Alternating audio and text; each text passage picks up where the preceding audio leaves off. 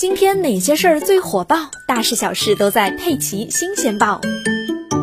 二零一九年夏天开始，杭州滨江颇有名气的中银康康谷一带的夜宵摊，陆续遭到了小石块的攻击。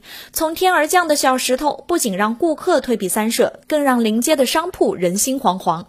一位夜宵摊老板娘说：“从去年五月开始，就总有石头砸到她店里附近，而且越来越多，好几次砸到了吃饭的客人。客人要求赔偿打折，生意也受到了影响。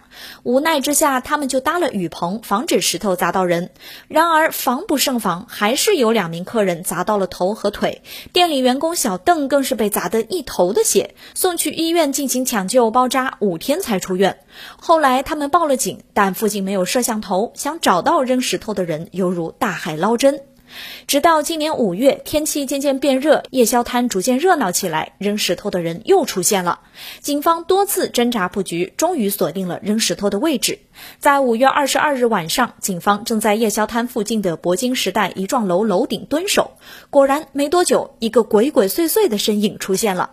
他掏出了包里装着的石块，正准备朝夜宵摊扔时，被公安机关当场抓获，同时还查获了他口袋里准备的九块石头。最近，滨江法院审理了这起高空抛物案。扔石头的男子叶某交代，他家就住在附近，因为夜宵摊很吵，充满油烟味，让他心生厌烦。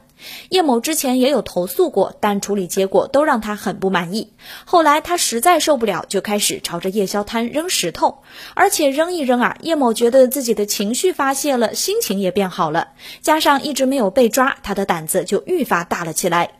最终，法院认为叶某的行为已经构成了危险方法危害公共安全罪。鉴于叶某自愿认罪认罚，具有坦白情节，当庭判处叶某某有期徒刑三年，缓刑五年。要说这个事儿呢，夜宵摊营业呀，确实可能会打扰到周边居民的生活，但再怎么说也不应该扔石头啊！这不砸伤了人，你就必须为此付出代价。